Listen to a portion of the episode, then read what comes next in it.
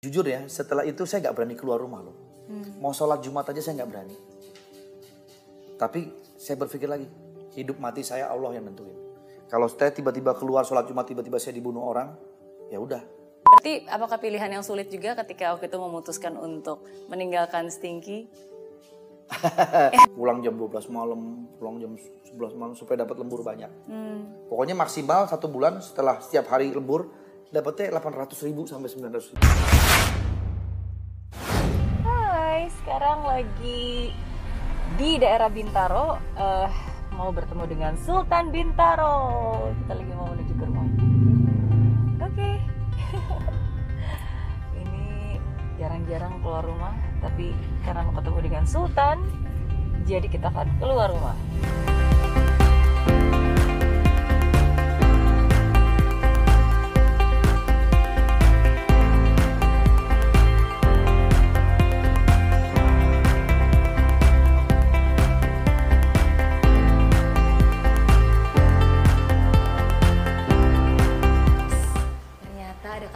Kata-kata motivasi di sini. Aku termotivasi loh, lihat. Orang baik terlahir dari seorang ibu yang ditolong bidan. Kata-kata dari boker. Astaga.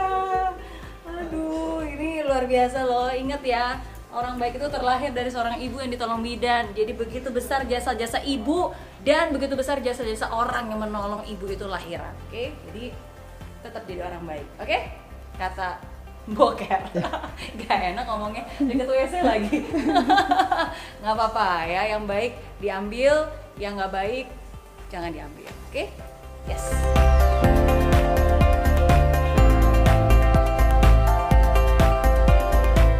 Hai friends, sekarang saya lagi ada di Bintaro dan nggak afdol kalau nggak berkunjung ke rumahnya Sultan Bintaro. Terima kasih Mary. Andre Aduh, Taulani. Halo.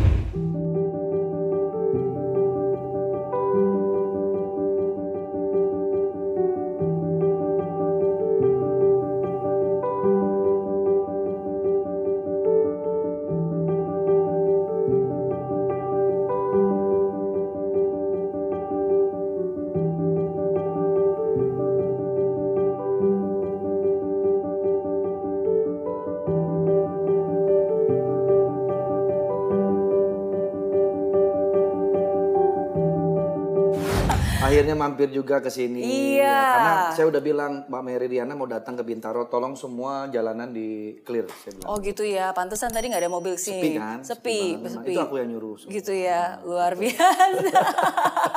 Oke, tapi ini keren banget loh. Ini garasinya khusus dibangun Ya. dan dikasih nama Papa Lova. Papa Lova. Oke, kenapa Karena nama? anak saya yang kecil namanya Lova. Oke. Ah, makanya namanya Papa Lova. Jadi namanya Papa Kalau Lova. namanya Mary, Papa Mary. Papa Mary. Kalau namanya Jack jadi Papa Jack. Papa Jack. Oh iya iya itu brand lain ya. brand lain endorse bayar. Oke. Nah, tapi em, ini kan keren banget ya. Sultan Bintaro, rumah mewah ada di depan, itu berlapis emas katanya. Hmm. Terus garasi sebesar ini yang udah kayak showroom mobil. Dalamnya pun wow ber-MM. iya nggak? Jadi apakah ini yang dibayangkan seorang Andre Taulani ketika waktu masih kecil? Iya, betul. Jadi eh, ini salah satu impian saya punya cave sendiri. Pengen punya tempat buat menyimpan koleksi-koleksi. Di atas ada lantai dua ada studio, Oke. studio rekaman dan studio latihan, studio musik. Hmm. Jadi biar saya udah nggak bermusik lagi, tapi alat-alat tetap ada. Masih, masih, Masih. masih main keyboard. Masih semua masih main. Masih nyanyi. Anak-anak saya sekarang udah mulai remaja, udah mulai ngerti musik ya sebagai fasilitas mereka juga latihan musik. Oke. Jadi ini tempat di mana saya nyimpen barang-barang yang saya suka eh, untuk dinikmati dan di- tentu saja untuk bisa dimanfaatkan gitu. Hmm. Ini impian juga Mer. Impian dari Impian kecil dari ya, kecil, gitu. betul betul. Dan maksudnya kalau saya lihat sih em, dari kecil katanya udah memajang poster mobil BMW Iya. E30. E30, betul. Di kamar saya tuh SMA, saya udah pasang foto-foto mobil BMW 30. Nggak tahu saya suka banget sama mobil itu dan pada waktu itu eh, berucap berucap dan juga semacam kayak niat suatu saat gua harus punya mobil ini. Hmm. Itu saya ucapkan betul. Tiap malam mau tidur mandangin, gila kerennya mobilnya. Mesti punya nih nanti satu saat. Gitu. Iya.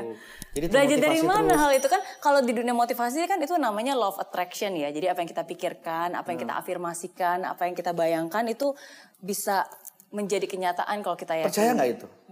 Percaya, saya, juga- percaya saya banget. juga percaya gitu. Ya artinya terbukti gitu ya.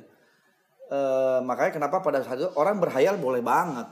Karena buat saya berhayal itu bukan berarti kayak ah mimpi lo, baper lo atau misal halu lah. Enggak. Tapi berhayal itu adalah memotivasi kita sih untuk bisa mendapatkan sesuatu itu yang kita mau gitu. Betul. Ya, Apa yang artinya diucapkan ter- waktu itu? terpacu kan jadinya kita kan untuk bekerja mendapatkan itu kan. Iya. Gitu. Apa yang diucapkan waktu itu berarti? Iya saya harus punya mobil ini satu saat gitu. Tapi belum tahu caranya gimana dapetinnya. Pokoknya pasti gue punya. Oke. Nah dengan mengucap gitu akhirnya termotivasi berjalan proses hidup berjalan. Ya udah saya bekerja di bank, saya lalui semua tuh, saya ngeband sampai akhirnya bisa rekaman, terus sukses, terus albumnya meledak, punya uang, beli deh mobil itu. Berapa tahun berarti dari sejak uh, waktu SMA, SMA, berarti SMA ya? itu saya tahun 92. Hmm. Tahun 92 SMA, tahun 97 stinkinya meledak, Iya. 98 saya beli mobil itu. Wow. Berarti 7 tahun. Tujuh eh, tahun. eh, 6 tahun. 6 tahun. 6 tahun. Oke. Aku mau ngasih lihat foto untuk Mas Andre. Apa nih? Apa nih? Oke, ini dia fotonya. Tar. Apa nih? Tada! Wih, dapat bagus banget lagi oh dapatnya. iya dong. Ini ini, Ini yang punya cuma Kings Photo loh. Bener gak sih? Malibu. Eh, Malibu, Malibu, 16 Studio. Malibu ya? Malibu. Ini kamu dapat dari Malibu? Malibu. Enggak, ini dapat dari Google. Dari Google. Tapi bagus banget gambarnya. iya, karena zaman ini aku ini waktu ini ya Stinky ya. Ini atas tinggi ya. Stinky ya. Karena aku inget banget em, waktu Stinky lagu mungkin kayak itu aku lagi SMA. Oh, Dan lagu itu gitu. bener-bener melekat banget. Mungkin kak, ya kan? iya. Sampai hari ini pun juga masih Iya, melekat. Dan pas aku ngeliat foto ini, wah Malibu 62 Studio. Zaman dulu kan zaman-zaman biasa kita foto Yoi. studio Malibu. Coba sebutin apa aja kalau tahu selain Malibu. Cuma tau Malibu. Jonas. Oh Jonas, oh, iya Jonas anak muda motonya ya. di situ semua dulu Jonas foto. iya iya iya. Kebon iya. Kalau nggak salah saya Oke, lupa. terus gayanya biasa gini. Iya. gini. 90-an banget, kayak anak 90-an. Betul. Tapi berarti ini titik baliknya. Eh, iya. Jadi sebetulnya titik balik saya tuh bukan ini. Ini ini mungkin kesuksesannya Stinky ya. Tapi Iya. sebelum itu, Oke. ketika ayah saya meninggal, Oke. ayah saya wafat waktu saya masih pertama kali masuk kuliah. Mhm. Dan eh, ya tidak meninggalkan warisan apa-apa karena kami keluarga sederhana. Ayah saya juga pekerja biasa, ibu saya sales asuransi. Hmm. Jadi pendapatan sebulan hanya pas-pasan aja untuk kebutuhan sehari-hari Iya. gitu. Jadi ketika ayah meninggal, ya di situlah saya titik balik eh, harus berubah, harus menjadi tulang punggung keluarga, Hmm. gitu. Ya mau tidak mau, karena saya anak pertama, adik saya masih kecil-kecil, dan saya sudah kuliah, harus biayain kuliah juga kan, nggak mungkin saya putus kuliah. Saya berpikir, wah, kok gue anak laki-laki, masa gue harus menyerah? Ya gue harus fight dong gitu loh. Hmm. Kemarin-kemarin mungkin ayah yang menafkahi kami, tapi setelah ayah nggak ada, ya saya yang harus menjadi pengganti ayah.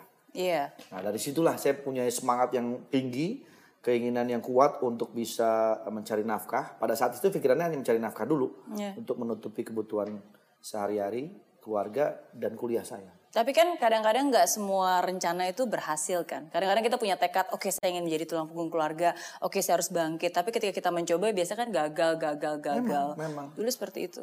Eh, saya sih tidak berpikir gagal pada waktu itu. Pokoknya saya jalanin aja. Hmm. Pertama kali saya dapat kerja menjadi clearing man di bank. Pada saat itu saya masih Cleaning kuliah. man? Clearing, clearing. Clearing, oh. Clearing, clearing Oke, man. oke, clearing, clearing. Pada saat itu saya masih kuliah juga. Iya, iya. Admin ya berarti ya. Clearing tuh nganter-nganterin warkat. Dulu Oke. kalau kita transfer, transfer uang ke bank, ke bank lain ya. Jadi setelah isi aplikasi, nanti dibikinlah bentuk warkat. Aha. Jadi warkat itu nanti akan kita bawa ke bank, Bank Indonesia. Di sana nanti kita tukeran dengan bank yang akan kita mau transfer. Oke. Misalnya nih saya punya BCA mau transfer ke BRI. Di sana di Bank Indonesia nanti saya ketemu orang BRI. Sama-sama ketemu di sana, kita tukeran warkat. Hmm. Oke. Bank Indonesia nanti yang akan transfer ke sana gitu. Jadi pertama kali profesi saya sebagai clearing man di Bank Nusa Internasional. Hmm. Gaji saya 350 ribu satu bulan.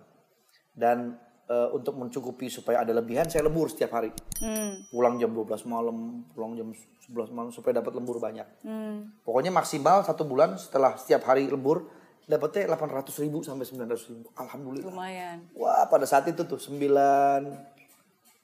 94 94 94 95 gitu. Oke, nggak merasa bahwa kan anak muda biasanya teman-teman yang lain ngajak jalan-jalan, hangout. Oh, saya nggak ada hangout hangout.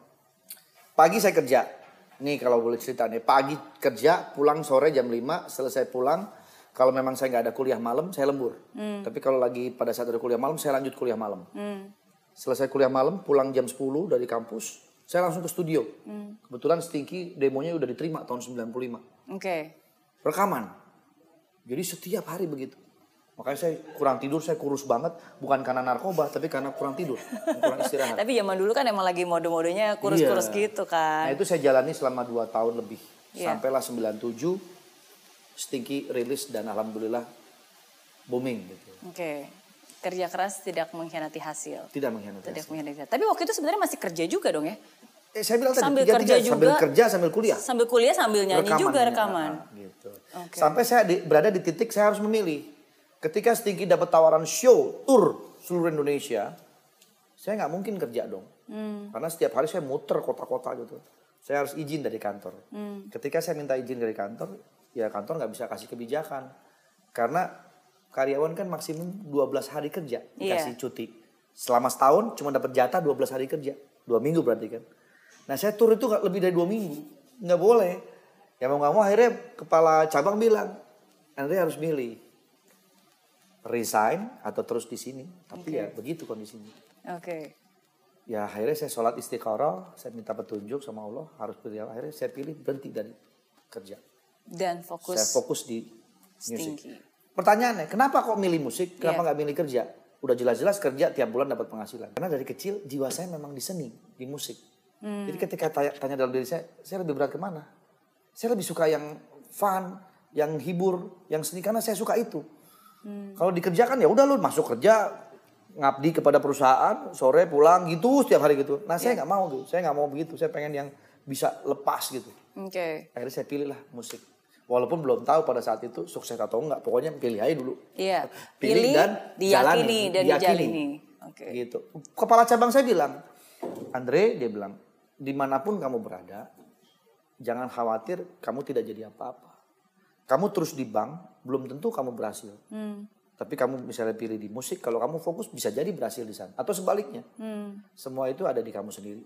Seberapa kuat niat kamu, udah seberapa keras perjuangan kamu untuk mencapai hasil. Oke.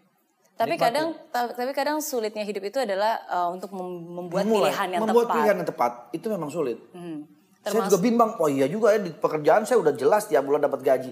Di Stinky ini kan baru mulai nih, belum tentu ke depannya bisa eh, apa namanya eh, Bisa menjanjikan Bisa kan apalagi di dunia entertainment Di dunia kan kadang-kadang naik turun. Tapi saya pilih, saya bilang saya Iya. bisa dan saya cinta. Nah ini kuncinya, saya cinta sama pekerjaan saya. Hmm. Ya udah masuk di situ. Berarti apakah pilihan yang sulit juga ketika waktu itu memutuskan untuk meninggalkan Stinky? Kalau meninggalkan Stinky itu sebetulnya enggak frontal, maksudnya enggak. Gua keluar enggak. Jadi ada proses dan meninggalkan itu smooth banget. Enggak yang langsung dipilih karena pada saat itu ketika saya berjalan dua eh, lama kelamaan akhirnya alam berperan juga alam. Dia memutuskan untuk lama-lama akhirnya pisah sendiri gitu. Iya, iya. Baru saya mulai setelah benar-benar sudah pisah, saya baru bilang bahwa saya memutuskan keluar dari Stinky. Oke. Tapi kadang memang sometimes di hidup itu seperti itu ya. Maksudnya kita uh, hidup itu kan berubah dan ka- kadang-kadang keadaan berubah, situasi berubah, prioritas berubah, Iya, jalan iya. hidup juga Jalan hidup berubah. berubah, betul. Dan memang sometimes kita juga harus berani melepaskan sesuatu yang baik untuk mendapatkan sesuatu yang lebih baik, Yang lagi. lebih baik lagi. Yang pada saat itu sebenarnya belum kelihatan, belum kelihatan apa. apa. Itu misteri kehidupan luar biasa, luar biasa sih. Tapi kembali lagi yakin. Kalau kita yakin, insya Allah sih. Iya. Iya. Iya. Kita yakin kita bisa. Dan tentu saja konsekuen dengan resiko apa pun yang kita dapatkan. Kalau memang ternyata eh, kita failed, ya udah itu pilihan kita. Iya. Tapi setidaknya kita berani mengambil keputusan. Hmm. Cuman kalau bisa jangan fail dong. Betul, kan? betul, betul. Gitu sih. Tapi dari situ terus ke OVJ. Dari bentar dulu, dari musik saya ke sinetron dulu. Oh. Main sinetron dulu. Oke. Lama saya main sinetron. Iya iya iya. Terus main film. juga. Main film. Oke. Kiamat sudah dekat. Sinetron saya juga Kiamat sudah dekat. Jadi Kiamat sudah dekat itu sinetron. Itu booming, rating satu. Pokoknya acara terfavorit lah pada waktu itu. Sampai diundang Bapak Presiden Susilo Bambang Yudhoyono. Oke. Tahun 2004 ke istana. Diberikan penghargaan sama beliau karena sinetronnya bagus banget. Menginspirasi. Nah setelah Aku sinetron. nggak nonton karena aku, aku udah di Singapura. Iya. Tapi nanti kita cari lagi. Boleh. Nah 2005 saya menikah. Pak Presiden SBY pun datang ke pernikahan saya. Wow. gitu karena tadi rentetan dari as- apresiasi si kiamat sudah dekat ini selesai sinetron bikin film 2006 dijadikan film sinetron itu. Booming juga dan saya masuk menjadi salah satu nominasi aktor terbaik FFI Hmm. saingan saya Anjas Mara dan Pak Deddy Miswar. Dan yang menang Wow. Pak Deddy Miswar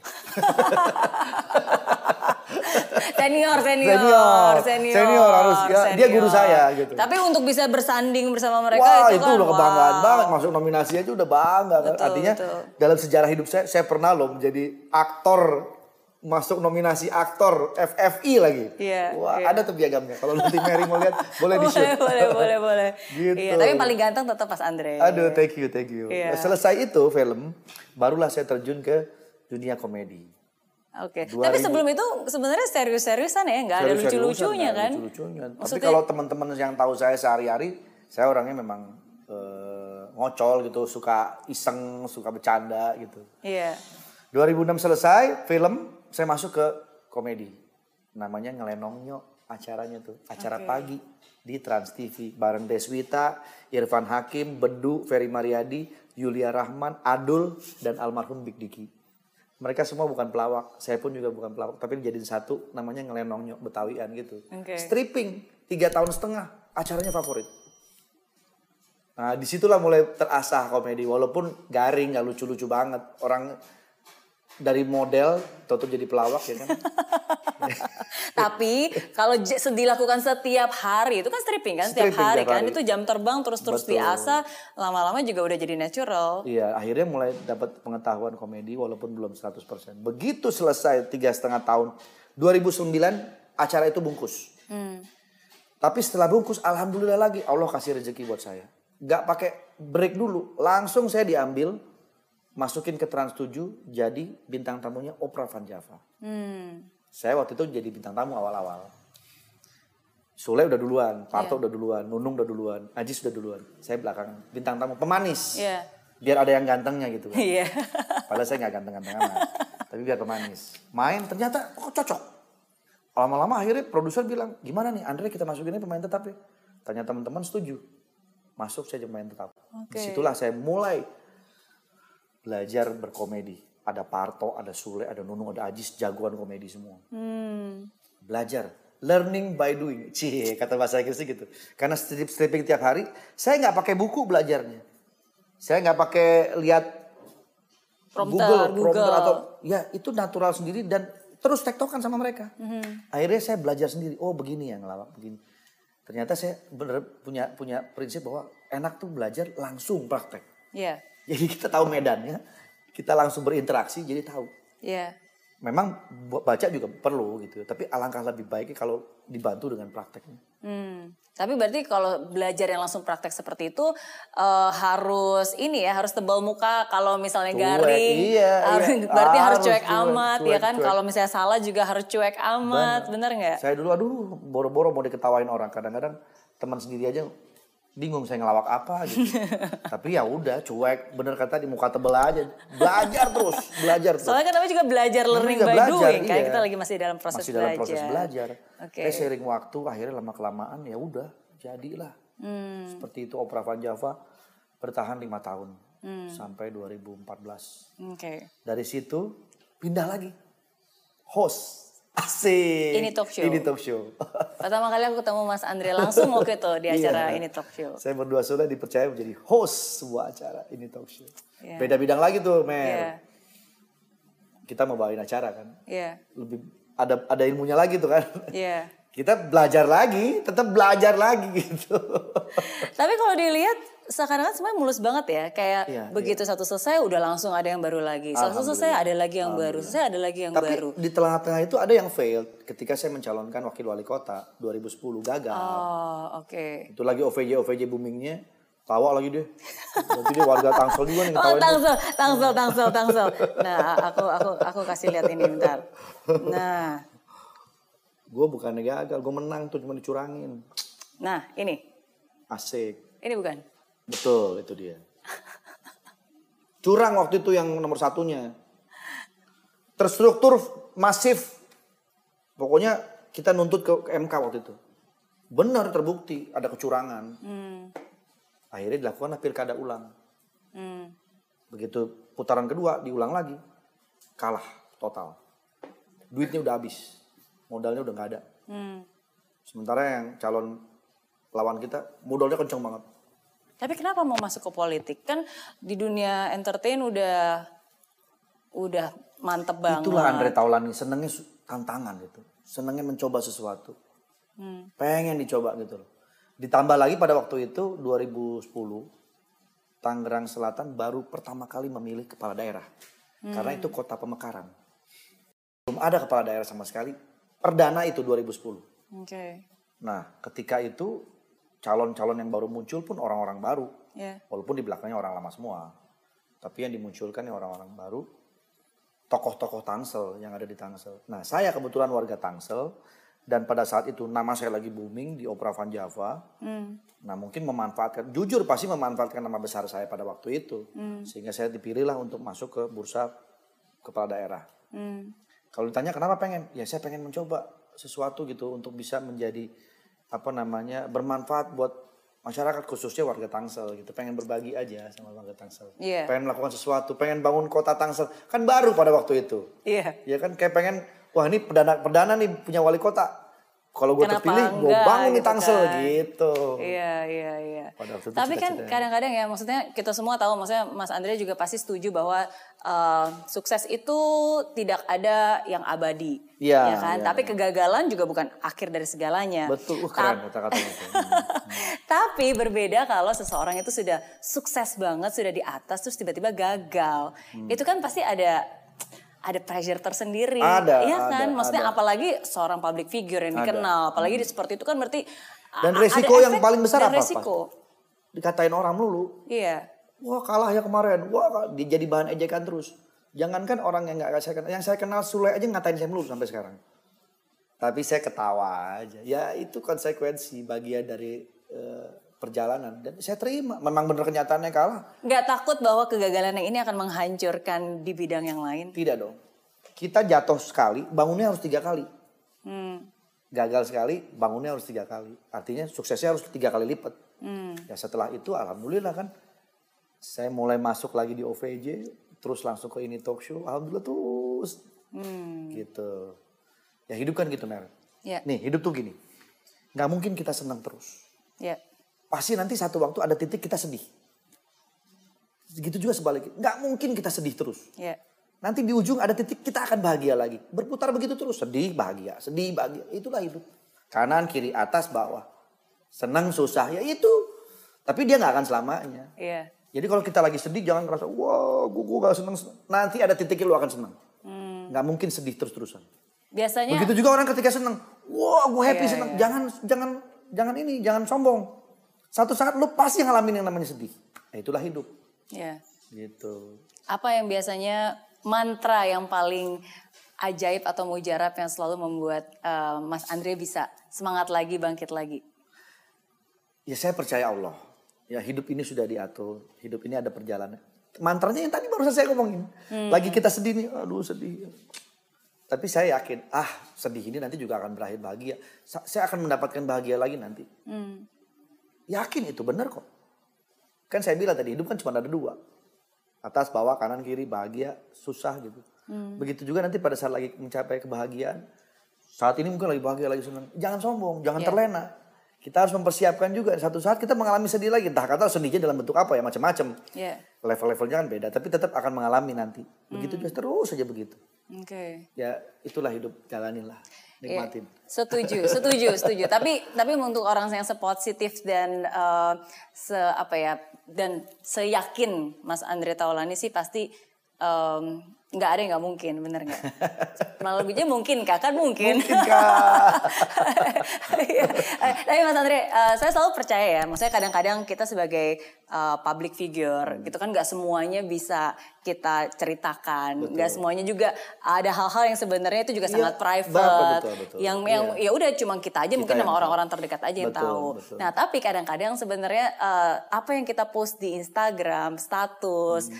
Quotes quotes itu bisa jadi eh, merupakan curahan hati atau ingatan untuk diri kita sendiri. Betul, betul. Bener nggak? Oke, setuju. aku mau tunjukin satu ya. Setuju, setuju. Aku Ini tunjukin. Mary keren nih. Enggak, enggak, Kayaknya persiapannya luar biasa nih Iya. sebelum ngobrol. Oh iya dong, harus dong. Andre Taulani. Oke, aku mau nunjukin satu. Oke, jadi ini. Hmm. Mas Andre masih ingat nggak Iya. ngepost ini? Ah. Iya. Iya kan? Betul. Ya tadi yang barusan Mary bilang. Apa yang terjadi? Apakah waktu itu Mas Andre merasa bahwa ada banyak banget tusukan dari belakang, ada banyak banget orang-orang yang menjatuhkan, ada banyak banget kesulitan-kesulitan. Ini Itu ketika tahun 2019. ya zaman pilkada Hmm. yang lagi begitu panasnya lah ya, gitu ya. Ya saya mendap- mendapatkan sebuah musibah tersandung sebuah kasus ya. Yang sebetulnya itu tidak disengaja sama sekali dan saya tidak ada niatan sedikit pun untuk melakukan itu. Tapi kan karena pada saat itu kondisinya memang lagi memanas. Jadi akhirnya sebetulnya kesalahan musibah saya itu dikaitkan dengan politik pada saat itu. Terlepas dari memang saya melakukan sebuah keteledoran atau kesalahan ucapan, ya saya tetap minta maaf bahwa memang itu pure salah saya, ya. Dan saya sudah minta maaf, saya sudah eh, tobat, saya bilang memang itu kesalahan saya dan tidak, tidak saya sengaja. Tapi di samping itu juga tentu itu ada pol- dipolitisir juga, Iya. gitu. Karena keadaannya yang lagi memanas gitu ya. Betul. Ya makanya saya bilang tadi orang nggak tahu sebetulnya kan niat saya kan baik, niat saya tidak mau menjatuhkan siapa, tidak mau menghina siapa pun. Tusukan banyak banget di belakang, tapi di depan saya selalu selalu berusaha harus tetap positif, positif, harus tetap gitu. membagikan Iya. semangat, Iya, iya. harus tetap fun juga, Iya, iya, gitu. iya kan? Walaupun level problem saya beda-beda ya, Iya. gitu. Ya saya berusaha tetap semangat, tetap tetap yalah oke Gimana memang- caranya? Ya itu tadi, saya percaya tadi, gak Gitu apa-apa. ya? Biar saat ini gue dihujat orang banyak gak apa-apa. Yang penting percaya bahwa kita tidak berniat se- eh, sebetul-betulnya seperti itu dan kita selalu berniat baik kepada siapa. Orang berpikiran jelek sama kita nggak apa-apa. Yang penting kita berpikiran positif sama dia. Hmm. Energi seperti itu, itu secara nggak langsung tanpa kita sadari itu menguatkan kita. Hmm. Dan tadi saya bilang tidak mungkin kita akan susah terus. Pasti nanti akan ada kebahagiaan yang kita dapatkan. Siapa yang biasanya ngingetin atau nyemangatin? Ibu saya. Udah gak ada lagi. Hmm. Ibu saya walaupun saya jauh dari ibu, maksudnya jarang ketemu komunikasi hanya WhatsApp ya karena kesibukan ya. Tapi dia selalu mendoakan saya. Hmm. Dan dia selalu ada ketika saya butuh. Ketika saya lagi ada sesuatu dia pasti. Hmm. Gitu. Apa yang waktu itu ibu katakan di saat-saat? Karena kalau- saya ngeliat ya 2019 itu banyak banget yang dilalui Mas. Andre bertubi-tubi. Bertubi-tubi. Dan hidup kan gitu. Kadang-kadang kalau kita udah lagi hoki, Iya. wow terus rezeki rezeki rezeki. Tapi Kayak saya tadi bilang tadi kan. Iya.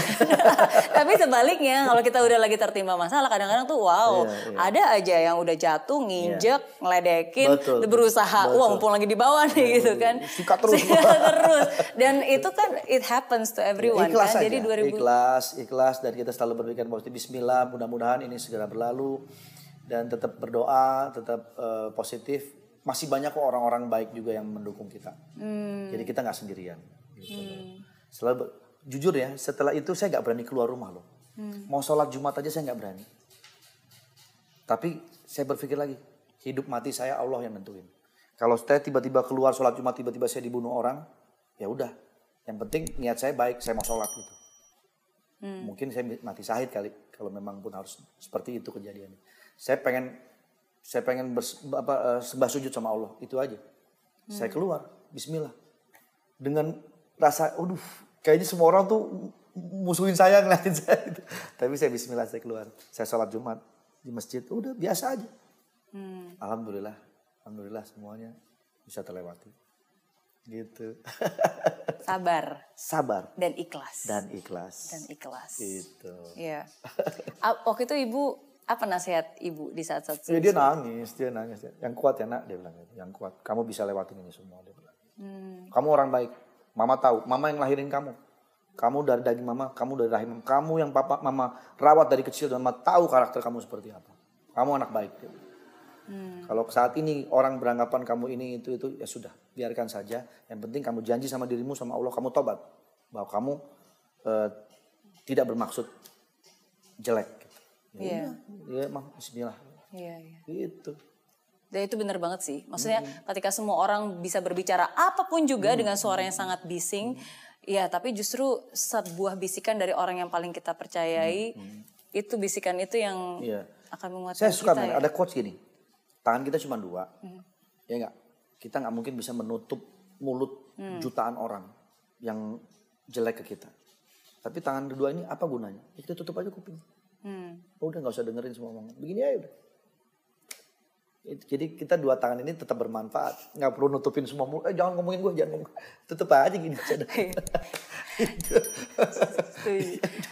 Tapi sempat ngerasa eh, sempat menyalahkan diri sendiri gak sih? Kan karena again bertubi-tubi kan, Eh, apalagi di saat itu Iya, iya. banyak yang menjauhi, bahkan eh, waktu itu TV-nya pun juga jadi Iya, berhenti. sempat saya di-stop dari TV, Iya ya, kan? Dan dan sometimes kadang-kadang ketika kita lagi gagal, eh, kesalahan terbesar adalah ketika kita menyalahkan diri kita sendiri. Iya, saya jujur juga akhirnya bilang mungkin ada kehilafan atau dosa saya yang saya tidak sadari di masa lalu ya. Ya mungkin ini balasannya. Mungkin ini tegurannya gitu ya, bukan balasan ini tegurannya. Ya udah saya harus terima. Ya mungkin dengan begini dosa dosa saya yang dulu atau khilaf-khilaf saya yang tanpa sadari bisa dihapuskan gitu. Bisa terhapus dengan begini. Dan selalu saya berpikir positif. Kembali lagi apa tadi, mantranya tadi itu. Iya, nggak ada kesusahan yang abadi. Ah, Naik turun ya berarti ya? Gak ada kesedihan yang abadi dan gak ada kesuksesan tuh kesenangan yang abadi. Jadi pasti berputar gitu. Hmm. Gitu men.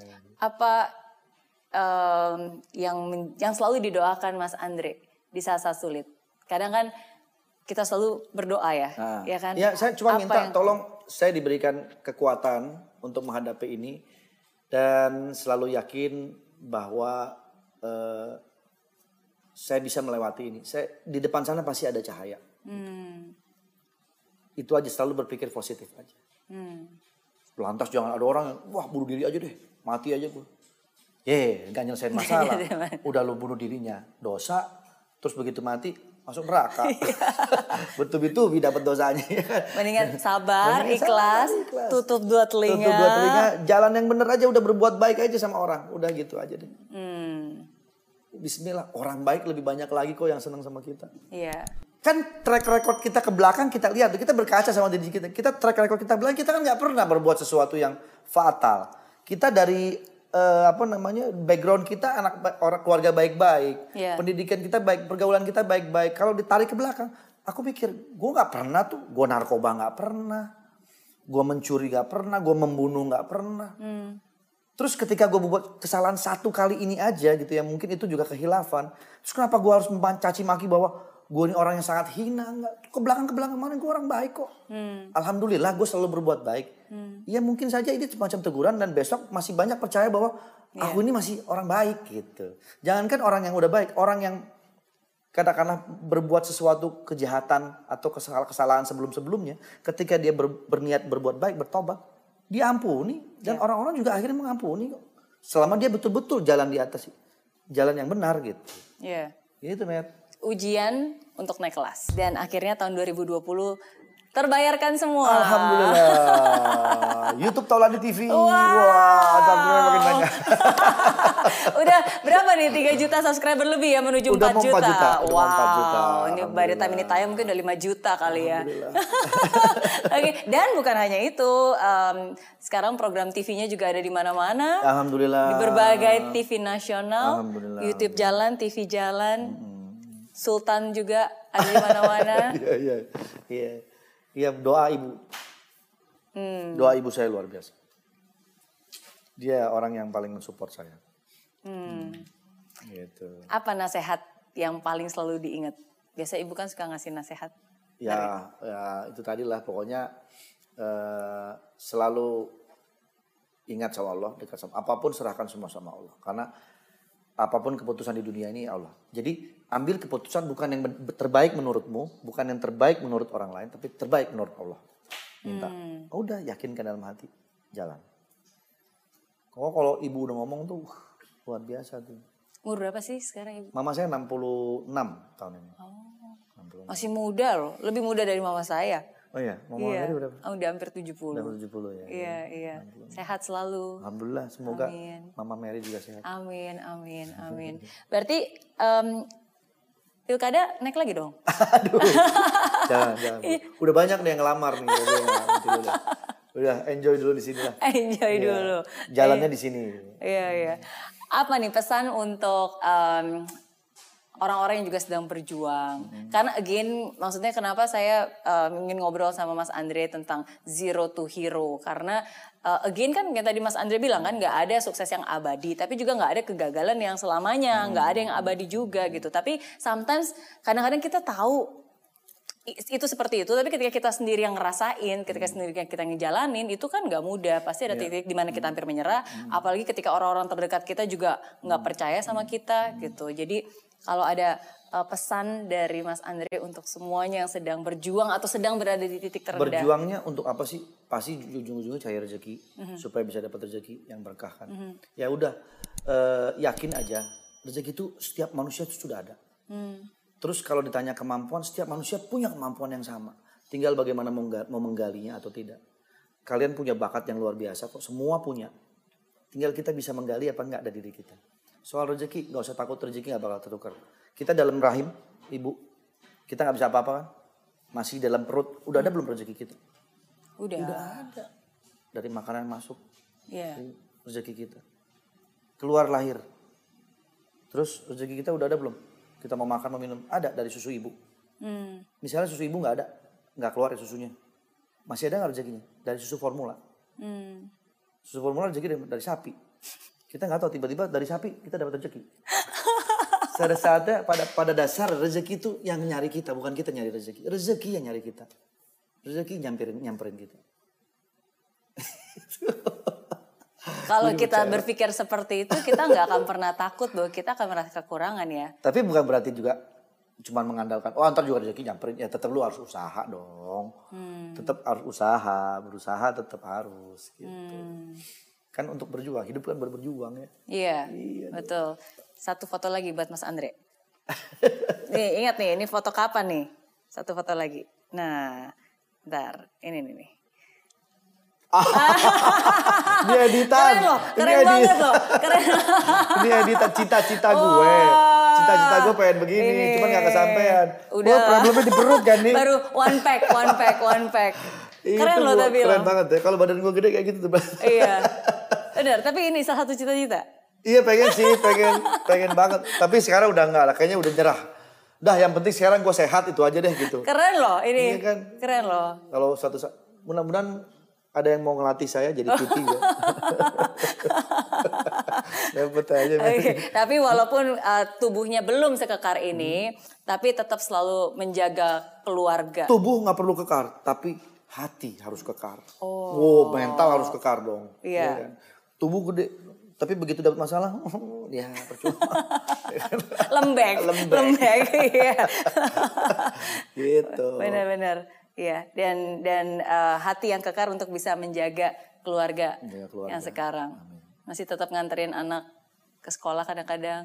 Kan sekarang lagi sekolah di rumah. Oh online. iya. Jadi nggak bisa nganter-nganterin. Ya paling nemenin mereka aja tuh di rumah. Main basket, main badminton, apalah gitu. Iya. Tapi senang juga sih bisa dekat sama mereka di rumah. Kalau ada satu nasihat yang mau dikasih untuk anak Mas Andre apa? eh aduh apa ya? eh, anak-anak saya kan mungkin menikmati hasil kerja keras saya gitu ya.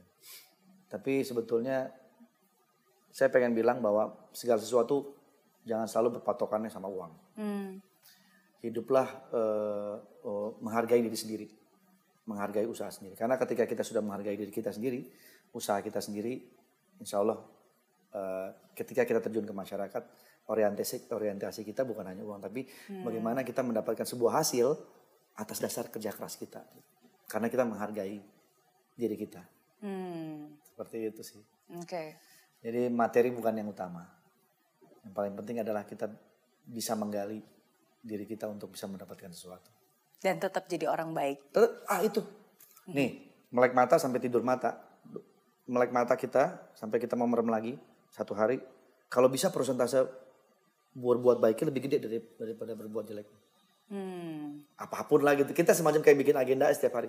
Hari ini gue buat baik apa ya? Bikin rapor sendiri bikin rapor ya. sendiri. Ah, gue buat begini berbuat baik ini. Walaupun cuma bikin orang tersenyum aja, wah Iya. mudah-mudahan itu jadi nilai gue gitu. Terus saya berbuat baik deh. Iya. Kita percaya apa yang kita tuai, apa yang kita tanam pasti kita akan tuai. Hmm. Kita menanamkan kebaikan, insya Allah terus datang kebaikan buat kita. Amin. Gitu. Bisa jadi motivator nih. Wah, Mbak Mary jagonya. Bidang saya bukan, bidang saya jual beli mobil aja. Oh, iya. Iya, Tapi setiap orang itu pasti ketika dia bisa berhasil itu karena dia juga berhasil memotivasi dan menginspirasi dirinya Itu sendiri untuk diri terus kita, bergerak. menghargai diri kita, iya, betul, betul. betul. Eh, saya tuh memperhatiin Meridiana. Itu nggak tahu ya intonasi kata-kata Mary itu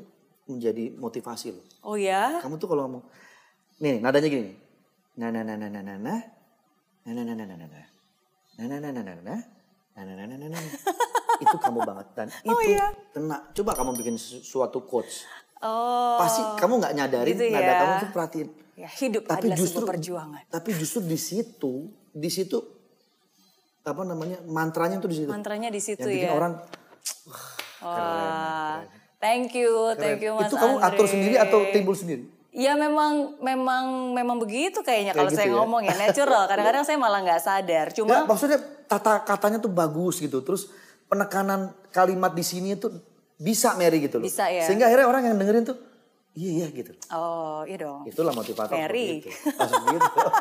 Enggak, tapi tapi em, karena sebenarnya yang paling penting itu bukan bukan kata-katanya sih. Sometimes kadang-kadang kalau saya bikin konten di Kadang YouTube, enggak gini Mer, kata-kata bener bagus. Kadang-kadang kalau disampeinnya nggak Nggak kena juga orang ya. cuma oh ya udah gitu.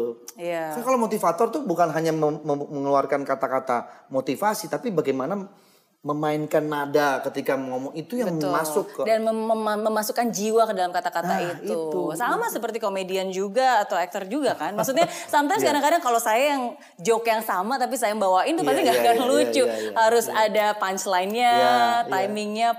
Iya, betul, iya betul, kan. Bener.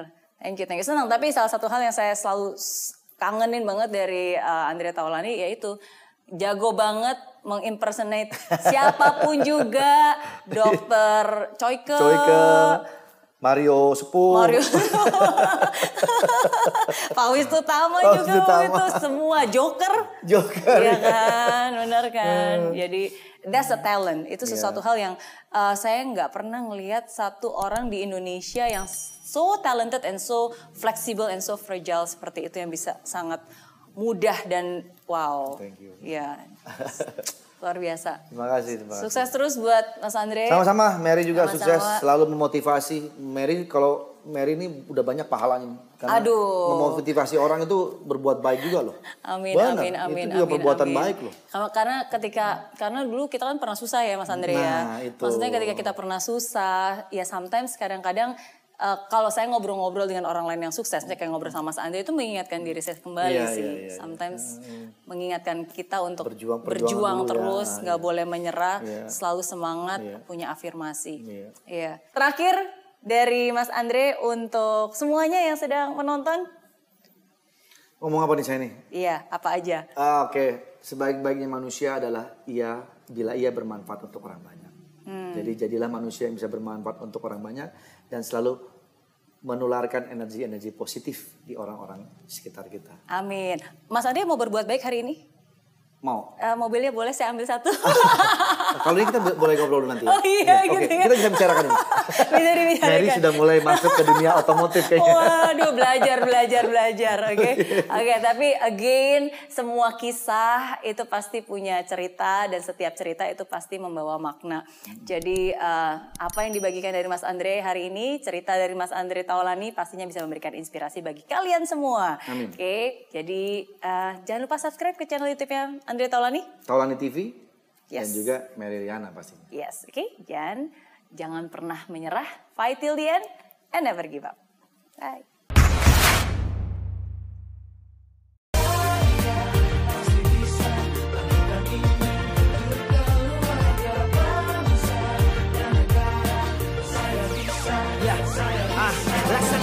Tanpa hujan, hidup tanpa tujuan Kering dan mati tanpa hijaunya tumbuhan ah. Demikian kalau mimpi tak kunjung terjadi